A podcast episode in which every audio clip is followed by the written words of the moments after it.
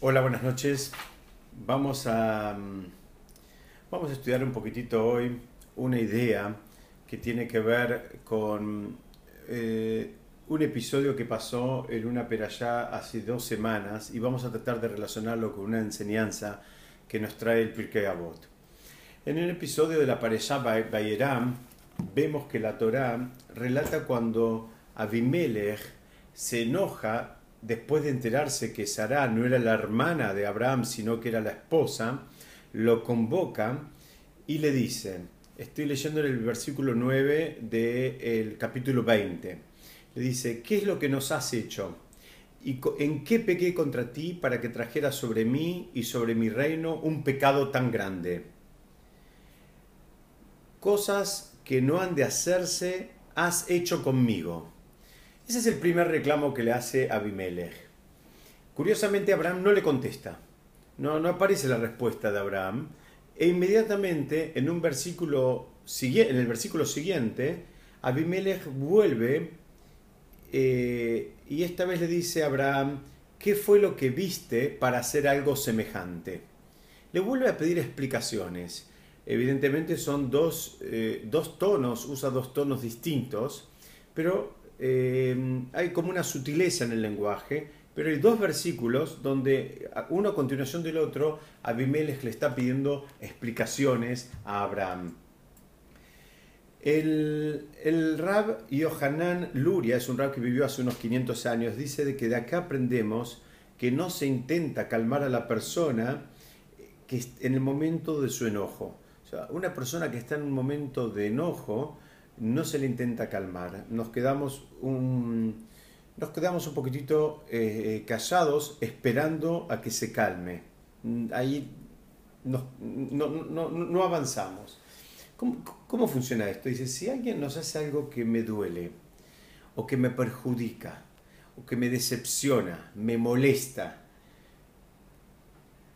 yo no debería, digamos, juzgarlo. Lo primero que debería hacer de acuerdo como están explicando acá los hajamim, es pedirle explicaciones. El primer paso es pedir explicaciones. Es decir, una persona que juzga y reacciona de manera intempestiva, eh, es muy probable que ese juicio eh, sea equivocado. Ese juicio esté viciado porque no tenga la información completa o no tenga la información correcta. Entonces los jajamín dicen, mira, es verdad, el registro que vos tenés es real, te duele, te molesta, te perjudica, no, no tenemos ninguna duda de eso. Ahora, lo primero que tenés que hacer es ir y pedir explicaciones. Después vas a poder juzgar, escuchar las explicaciones, cuáles son los motivos, qué es lo, de, qué manera la otra parte se defiende, de qué, de qué manera te justifica su accionar. Entonces, vemos acá que Abraham en un, primer momento no le contesta a Abimelech, se queda callado. Recién después, cuando Abimelech reformula la pregunta, es que él le habla. Eh, en Pirkei Avot tenemos, estamos en el capítulo 4, eh, en la Mishnah número 18, dice Rabbi Shimon ben Elazar Omer, Al tarzet javereja beshaat kaso. Rabbi Shimon eh, Ben Elazar dijo, no aplaques a tu compañero en el momento de su enojo. Esa, es la Mishnah. La Mishnah es una Mishnah rara. Los hajamim se preguntan, ¿qué significa acá? ¿Esto es un consejo? ¿No conviene aplacarlo? ¿Es una recomendación? ¿Es una alajá? Si, la, ley judía es que no lo podés aplacar, es, muy distinto, o sea, porque ahí ya estaría al mismo nivel que una persona que está comiendo eh, cerdo. Entonces, si, está al mismo nivel de una persona que está comiendo cerdo, si yo veo a una persona que está aplacando a otra, inmediatamente tengo que ir y detenerlo, decirle, mira, pará, no lo aplaques porque estás haciendo una transgresión. Y si es un consejo, tal vez no tengo que hacer nada, porque el consejo lo puede tomar o no él puede decidir si lo quiere, lo quiere seguir, digamos, eh, hacer propio o no al consejo. No, no, no, queda muy claro, digamos, de esta Mishnah a, qué se refiere. Y de hecho, los mismos Jajamim tienen distintas opiniones. Por un lado está Rashim, y que dice él, junto con Maimónides, con el Rambam, dice, mira, si lo haces, o sea, si vos aplacás a tu compañero en el momento de su enojo, en realidad no hay una transgresión.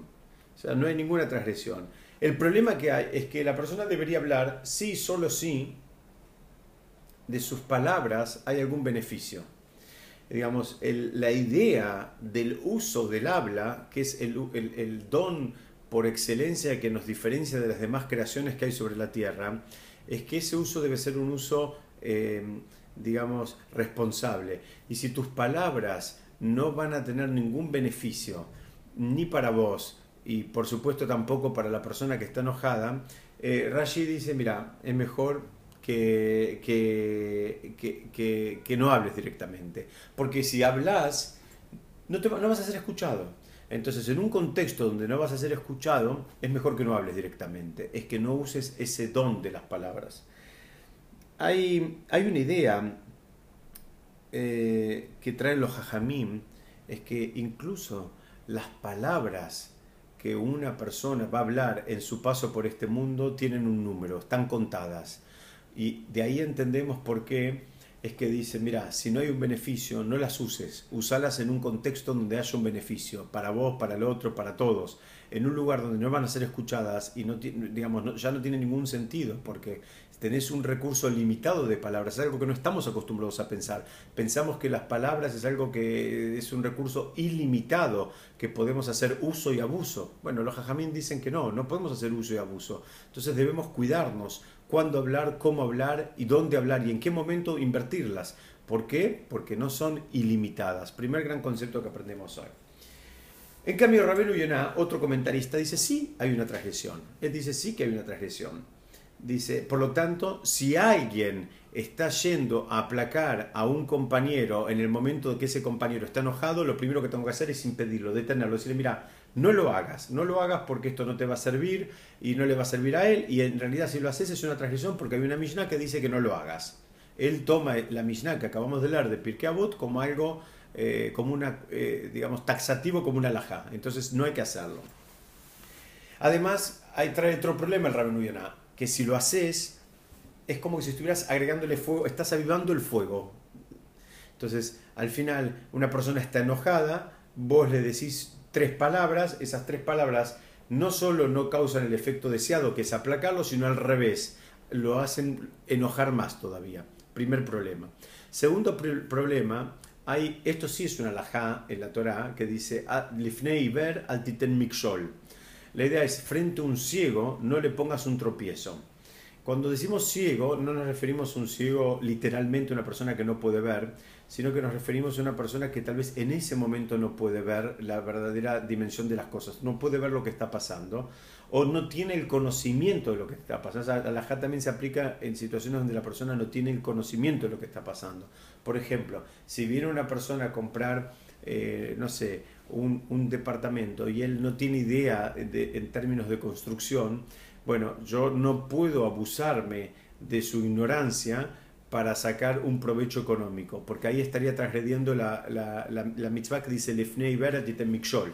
Lefnei Berat Mikshol significa frente al ciego, en este caso el ciego es aquel que no conoce de los detalles de un negocio de construcción, entonces yo no le puedo poner un tropiezo que, eh, digamos, abusándome de su ignorancia. Entonces acá el rabino Yonah dice, mira, es lo mismo. Si él eh, está enojado, cualquier cosa que hagas vos vas a avivar el fuego y él está como un ciego porque él no puede ver que él no puede estar enojado. No es un estado, eh, digamos, apetecible de acuerdo a los principios de la Torah, el estado de enojo. El estado de enojo, en definitiva, denota un problema de muná. El problema de muná, ¿por? ¿Por qué la gente se enoja? Primero porque piensa primer gran título porque piensa que esto que le pasó eh, no tiene nada que ver con Hashem. Que Hashem no se lo hizo. Esto vino de otro lado, vino del compañero que él le hizo el daño. Entonces eh, hay un problema grande de Muná porque es como que la persona eh, no, no, no está entendiendo que Hashem tiene un nivel de supervisión individual sobre cada uno de nosotros, en hebreo se llama Shgaha Pratit, y sobre cada uno de los actos que nos pasan. Entonces, si es que si, si, si la persona realmente se enoja, porque parecería que esto viene de otro lado, no viene de Hashem. Entonces, hay, insisto, hay un problema de Muná. Segundo nivel de problema de Muná es que él se cree tan importante. La gente cuando se enoja, muchas veces la gente se enoja cuando el otro no hace lo que uno quiere. Y eso también es un problema de Muná, porque eso es creerse que uno es tan importante que el otro debería hacerlo mi voluntad. Y si no la hace, yo ya puedo enojarme. Digamos, en algunos contextos podría funcionar así, digamos, al menos de la boca para afuera, puede funcionar así de manera de mantener una cierta eh, armonía y un cierto orden en, determinados ámbitos educativos, en determinados ámbitos de, eh, digamos, de negocios, donde para mantener una línea de autoridad necesitamos mostrar una cara de enojo. Pero ese enojo siempre debe ser de la cara hacia afuera, no debe ser en el corazón. La persona no debe enojarse, porque en realidad si se, si se enoja realmente es porque está pensando que el, el mundo está efker, Shalom, que el mundo está liberado, no está siendo supervisado por Hashem, que Hashem se retiró y que todas esas acciones tienen independencia de la, de la voluntad de Hashem. Entonces, el primer gran problema con el enojo es un problema de emuná. Más allá de eso, el enojo existe, está presente. En este caso estamos analizando cuando el enojo ya está y estamos viendo cómo la persona debe reaccionar, qué es lo que debe hacer.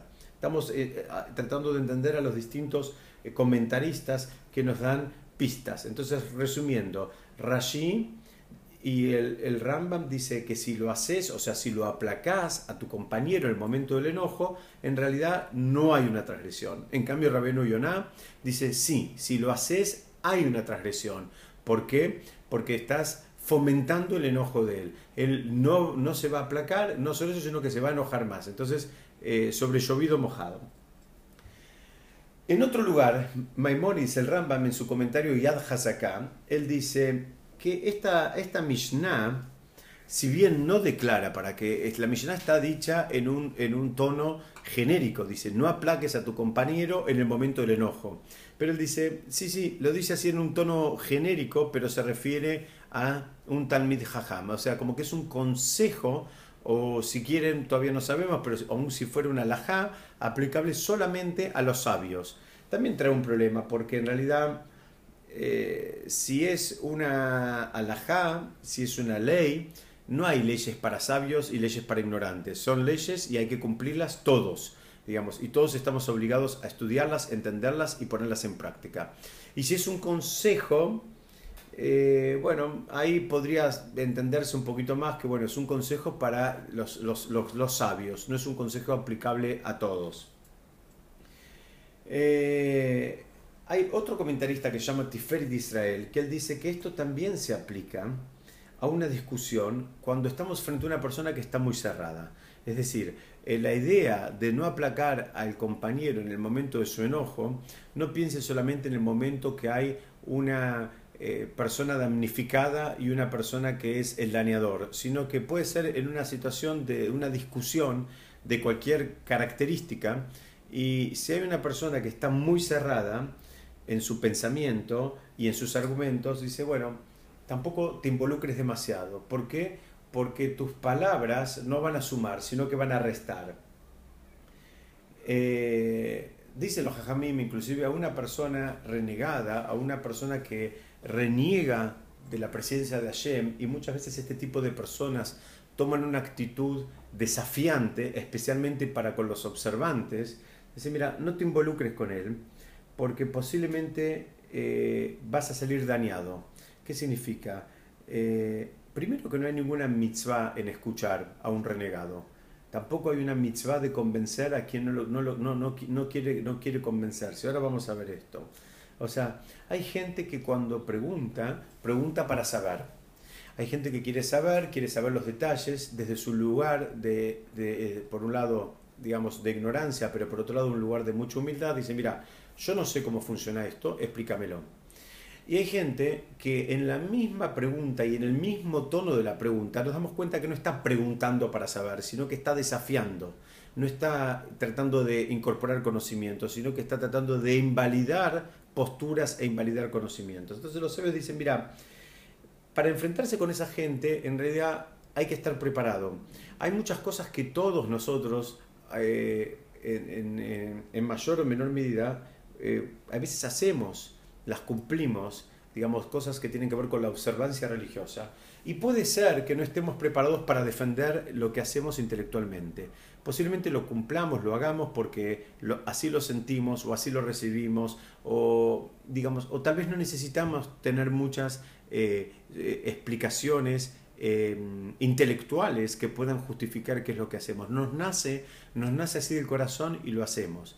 Ahora, para poder defender intelectualmente, con argumentos, a una persona que nos quiere, digamos, em, desafiar, bueno, para eso es otra historia, eso hay que estar preparado. Hay personas que están, em, llamémosle, profesionalmente preparadas para contestar y no todos estamos en, condiciones de contestar a todos ese tipo de planteos. Entonces el Tiferet Israel dice, mira, hay gente que no está buscando la verdad, sino que está buscando desafiar, está buscando invalidar, está buscando ofender, está buscando descalificar. Entonces, en ese caso, se aplicaría esta misma Mishnah de Pirkei Avot que dice no aplaques a tu compañero en el momento de ese enojo. Acá tal vez no hay enojo, pero hay una situación así de, conflicto y cuando esa, esa, mm, eh, esa situación está muy cerrada, tampoco te involucres, tampoco tengas nada que ver con eso, porque lo más probable es que salgas dañado. Tal vez en lugar de convencer al otro, vas a tener dudas sobre tus propias eh, decisiones que, digamos, eh, que venís sosteniendo en el tiempo y ahora él te las te pone en jaque. Entonces, eh, digamos, y preguntan, ¿y cómo sé yo qué es lo que él quiere saber? ¿Cómo, sé si él realmente quiere discutir o quiere, quiere, quiere conocimiento y quiere saber? Dice que hay algunas pautas, hay algunas pautas que nos ayudan a darnos cuenta desde, desde con qué tono de voz él pregunta, cómo formula las oraciones, las está preguntando desde un lugar de respeto o las está preguntando desde un lugar de descalificación y de ironía y, con soberbia y, sobrando a la otra parte. Es decir, eh, necesitamos tener esa mínima sensibilidad para darnos cuenta quién nos está preguntando porque quiere realmente saber, porque es, digamos, una alajá como es o porque es una costumbre como es, y quién nos está preguntando como para eh, descalificarnos y tal vez de esa manera él sentirse un poquitito mejor. Hay una historia de un rap que se llamaba el rap Saba mi, eh, Novardok, un Saba de, se llamaba Saba de un lugar Novardok, y que una vez una persona vino a desafiarlo eh, insistentemente, era una persona muy renegada. Entonces el, el rap, antes de entrar en la discusión, le preguntó, le dijo, mira, si yo te puedo vencer con todos mis argumentos lógicos, si yo te puedo refutar todas tus ideas. ¿Vos estás dispuesto a entregarte a la Torá? Él le dijo no. Dijo, bueno, entonces terminó la discusión. ¿Qué significa? Él dijo, no me hagas perder el tiempo. Si vos querés divertirte, si vos querés sobrarme, si vos querés, eh, eh, digamos, entretenerte, muy bien, buscate otro, no conmigo, mi tiempo vale mucho. Y si vos realmente no estás dispuesto a obrar en consecuencia, bueno, muy bien, hasta acá llegamos, no, no, no tiene ningún sentido que sigamos. De vuelta, él tenía en claro el valor de sus palabras, él tenía en claro el valor de su tiempo y no ni siquiera se dejó involucrar. Le hizo una pregunta tajante de entrada. Entonces, eh, debemos nosotros percibir cuál es la atmósfera, digamos, y ver si la otra parte está potable a nuestras palabras. Em, hay veces, hay momentos en que está más potable, hay, momentos en que no. Hay momentos en que es recomendable callarse, que eso es lo que nos dice la Mishnah, y hay momentos en que es recomendable hablar. Y, y, no es aplicable la misma regla para todos en toda circunstancia, sino que debemos este, sopesar y debemos tener, insisto, esa sensibilidad para, para ver digamos, si realmente nosotros estamos en condiciones de ayudar o es mejor callarnos y guardar esas, esos recursos para otro, para otro contexto donde sean, digamos, más factibles de tener efecto. La Gemara en el Tratado de Ta'anit trae una historia de Rabbi Shimon ben Alazar, que es justamente el, protagonista de, nuestra, de, de la Mishnah que estamos estudiando hoy donde él volvía de estudiar, volvía en una, en una atmósfera y con una sensación de mucha elevación, y vio una persona que era muy fea. Y él se le escapó y digamos, exclamó, uy, qué feo que es esta persona, qué feo que es este hombre.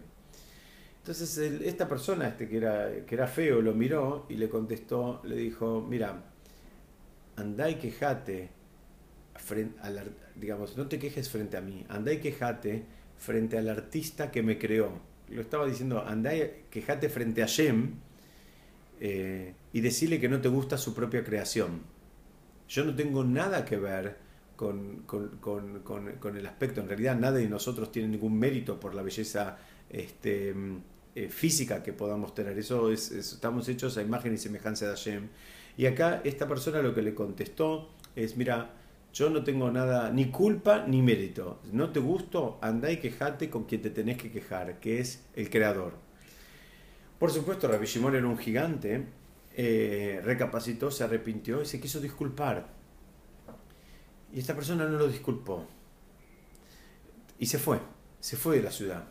Tal es así que cuenta ahí la Gemara que Rabbi Shimon, eh, el hijo de Lazar, lo tuvo que, que, buscar y tuvo que ir atrás de él a otro pueblo, a otra ciudad, y recién cuando, cuando digamos, este, llegó a él, eh, em, digamos, le terminaron explicando quién era eh, esta persona, le dijeron que era un Talmud Jajami, que estaba arrepentido, etcétera, etcétera, y después de, insistirle bastante, eh, esta persona lo perdonó. Pero a priori, la primera reacción que tuvo es andar y quejate frente al creador que me hizo por esa fealdad que tanto te molesta. Entonces, hay un libro que se llama Toldot Shimshon que dice que de esta historia aprenden Jajamim que a veces no hay que pedir ni aceptar disculpas inmediatamente. Y este es el punto, creo yo, más eh, novedoso de, esta charla que estamos teniendo y que tiene que ver con nuestra Mishnah también y que tiene que ver también con los versículos del libro de Breshit, de la historia de Abraham y Abimelech con los cuales empezamos a hablar hace un ratito. Insisto, la idea es que no se debe ni aceptar disculpas inmediatamente, ni pedir disculpas inmediatamente. Entonces preguntan, ¿y por qué? Entonces explican así, dicen primero que el feo de esta historia con Rabbi Shimon no era otro que Eliyahu Anabí. Eliyahu Anabí vino para enseñarle a Rabbi Shimon que una persona no debe actuar así, no debe ofender al otro gratuitamente, no debe burlarse de otro gratuitamente. Entonces, ¿y cuál es el problema si lo disculpaba inmediatamente? Porque de, hecho en la historia la Gemara dice que él se sintió mal y se arrepintió, pero esta persona no lo perdonó y se fue de la ciudad. ¿Cuál es el problema si lo, si lo, si lo perdona en el momento? Entonces hay un, hay un problema muy grande, hay un riesgo muy grande y es que se puede dar un círculo vicioso, donde puede darse que una persona ofenda a la otra, inmediatamente le pida perdón y ahora ya se siente bien porque el otro lo perdonó, si el otro acepta las disculpas inmediatamente. Entonces esto puede ser que la ofensa y el faltarle el respeto y la falta de sensibilidad para con el otro, sea, se convierte en algo menor a nuestros ojos. ¿Por qué? Porque si vemos que metimos la pata, inmediatamente pedimos perdón y como el otro también me perdona inmediatamente, entonces no, digamos, mm, no hace falta que me cuide, porque en cualquier, puedo decir lo que me venga a la cabeza, puedo decir la agresión que se me ocurra, total, si veo que el otro reacciona de una manera, digamos, eh, que se ofende, eh, le pido disculpas inmediatamente, el otro también inmediatamente me va a, aceptar las disculpas y así vamos a terminar teniendo, una sociedad llena de personas crueles e insensibles que van a terminar reaccionando sin pensar, eh, o mejor dicho, accionando sin pensar, porque piensan que siempre tienen la chance de arreglar eh, la macana que se, macaron, pero, que se mandaron. Pero la realidad de las cosas es que en realidad por más que la persona, digamos, acepte las disculpas, eh, no, no pensemos que eso borra por completo el daño que se hizo. El daño que se hizo está, el daño que se hizo queda, el daño que se hizo lastimó. Entonces, cuando la Mishnah nos viene y nos dice, no aplaques a tu compañero en el momento de su enojo, el otro está enojado, dice, no lo hagas porque se supone, así estudian los hajamim, que el otro está enojado por algo que le hiciste vos. Entonces, si es algo que le hice yo en este caso, la Mishnah me dice, no lo, no lo aplaques en el momento de su enojo, no le pidas perdón inmediatamente, pero no porque Él no me va a poder perdonar, porque a mí no me sirve ese perdón, porque si yo estoy tratando de construirme como persona, estoy tratando de construirme con buenas midot, con buenas cualidades, estoy tratando de construirme como un ser humano íntegro, a mí no me sirve que el otro me perdone inmediatamente, porque si no, para mí, todo, todo este sistema va a tener una liviandad que no me va a ayudar a crecer como persona el no aplaques a tu compañero, y esa es la novedad que traen acá los jajamim, y lo que estoy diciendo, compartiendo con ustedes, está basado en un shiur que escuché del Rabdom, eh, lo que él dice, la novedad, es, no es todo lo que hablamos al principio, eso lo podríamos entender más desde una lógica, eh, podemos entender lo que el otro si en ese momento no me va a escuchar, no va a servir y no tiene sentido, todo eso está bien y es válido, y lo entendemos y nos sirve. Pero hay un punto más, hay una novedad más. Te dice, no lo hagas, no le pidas perdón inmediatamente después de que lo ofendiste, porque a vos no te va a servir. A vos no te va a servir, a vos solo te va a servir si ese perdón te costó conseguirlo. Entonces la próxima vez que abras la boca vas a tener una sensibilidad mayor y vas a tener en cuenta eh, con mucha más detalle las consecuencias de tus palabras. Esa es la verdadera novedad que nos trae esta Mishnah cuando nos dice al tarzet javereja beshaat kaaso no aplaques a tu compañero en el momento de su enojo. Él está enojado porque vos lo dañaste o lo ofendiste o lo perjudicaste o, le lo hiciste sentir mal muy bien, no corras en ese momento a pedirle perdón, porque puede ser que te perdone en el momento, pero no pienses que esa es la mejor de las situaciones, porque esa situación no va a ser más que alimentar un sistema que puede convertirse en un sistema vicioso. Y la Torá y los Jajamim quieren que el sistema sea un sistema virtuoso, no un sistema vicioso. Entonces, para que el sistema sea realmente virtuoso, a veces hace falta el tiempo como para que cada una de las partes reaccione y medite y, evalúe cuáles fueron las consecuencias de sus actos, que investigue cuáles son las consecuencias, qué es lo que lo enojó al otro, y entonces ahí sí que haya un perdón, un perdón sincero, que venga acompañado de un compromiso de no repetir el mismo error. Bueno, hasta acá el encuentro de hoy. Eh, Shabuatov, muchas gracias.